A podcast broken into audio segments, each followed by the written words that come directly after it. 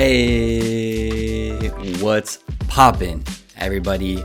Welcome back to the newest edition of Bring Glaze Daily. You might have noticed that my titling system has changed a little bit. I'm gonna start giving real titles to my episodes. Originally, I thought it was a good idea to just give the date and the episode number as the title, but I don't know, maybe sharing what the episode's gonna be about directly in the title might make things a little bit easier for you guys so that you don't have to necessarily read the description. And I don't know exactly what I'm going to call this episode, but I imagine that from the title, you can see that today we're going to be talking about subtitles. And for the language learning community, it's a it's an important question. It's actually something that people ask me quite often. They tell me, do you think I should watch a movie with subtitles? Should I watch with English subtitles? Should I watch it in English with Italian subtitles? So let's just take a couple minutes here to talk about that. First of all, the question are subtitles a good idea? The simplest answer is it depends. Of course, that's the simplest answer because it does depend. It depends on so many things. It depends on what you're watching. It depends if you've seen it before. It depends what your level of English is. But as a general rule, you should do the most difficult thing where you can still understand most of what you're hearing. So, for example, if you're watching a movie that you've seen, maybe you've seen it in Italian or your language, and so you know the story. So you don't necessarily need subtitles because you already know what they're talking about. In that case, I wouldn't use subtitles at all. Yes, of course, you're not going to understand the English perfectly. You're not going to understand every single word. But as long as you know the main point of what they're talking about, it could be a good challenge for you. And unfortunately, if you say, well, I want to understand everything, and you turn the subtitles on, then what ends up happening? You just end up reading and you don't end up listening. And that's an important point about subtitles. Subtitles are good if you really can't understand, but they're definitely bad because they're a distraction from practicing listening. And a lot of times people watch a movie because they want to practice their listening skills. And by the way, you also have Bring Glaze Daily to practice your listen- listening skills, so thank you. But the thing is, if you have subtitles there, you're not really even gonna listen. Unfortunately. You're just gonna read. And when you just read, your listening skills don't get any better. But there are situations where subtitles are a good idea. For example, it's a movie you've never seen before. Maybe your comprehension skills aren't the best. And yes, in the end, you're going to mainly read. But if you're watching in English, I would definitely use English subtitles. It's definitely not a good idea to watch in English and use Italian subtitles. Unless you really can't even understand written English because your vocabulary isn't so strong. So maybe in that case, I guess use Italian subtitles, but you're really not going to improve your English at all. So if you're watching a movie in English and you use Italian subtitles, you won't improve at all. If you watch a movie in English and you use English subtitles, you will have a little improvement. Maybe you'll see a couple new words, a little bit of vocabulary, some grammatical structures. So I guess a little bit, but the best is, of course, watching something in English and turning the subtitles off. Preferably, it's something you've already seen if you're not 100% comfortable with your English. And then once you're at a high enough level, you can watch something new in English without subtitles. And even if you don't understand everything, it's fine. There's something about watching television or watching movies that it's hard to understand sometimes. A lot of people think my Italian is really good, And if you think my Italian's really good, you'll probably be happy to know that when I watch Italian TV, there are definitely times where I'm like, wait, I think I missed something. I didn't understand that. I don't know if it's like radio waves or the sound waves come differently or you're just not talking to the person face to face. It's like when you talk on the phone. It's harder to talk on the phone in a foreign language than it is to talk in person, of course.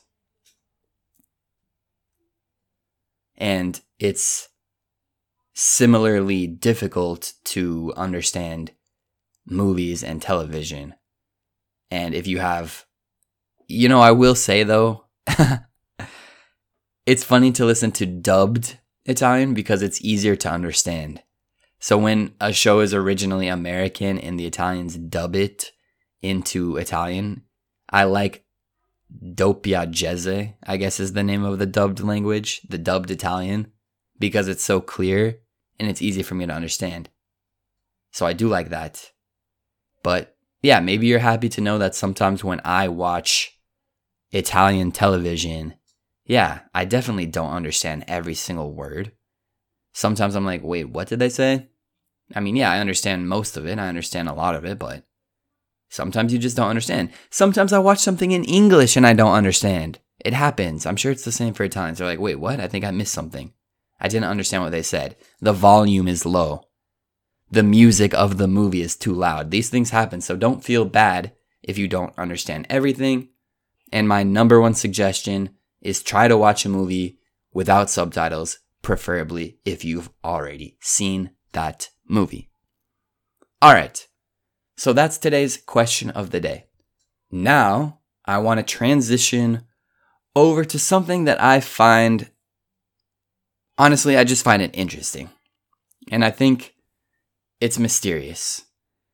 So, if you know a little bit about the world, you know about North Korea, and you know that it's such a unique country for really only for bad reasons. But when it comes to coronavirus, North Korea has been it's been North Korea. It's been the same as it's always been. It hasn't shared information. It apparently is saying that everything is perfectly fine, there's no problem. So, did you guys know, and this really makes me laugh, North Korea still claims that they have had zero, zero cases of COVID. Wow, now that's a successful country right there. We've been in a global pandemic for a year and a half, basically. And during these 18 months, North Korea has not had one case. Good job, Korea. North Korea. Good job. It kind of reminds me of like a seven year old kid who lies and says, like, no, I don't have any problems. Or maybe not no problems, but yeah, I, I have a perfect score on all my tests. I never make mistakes.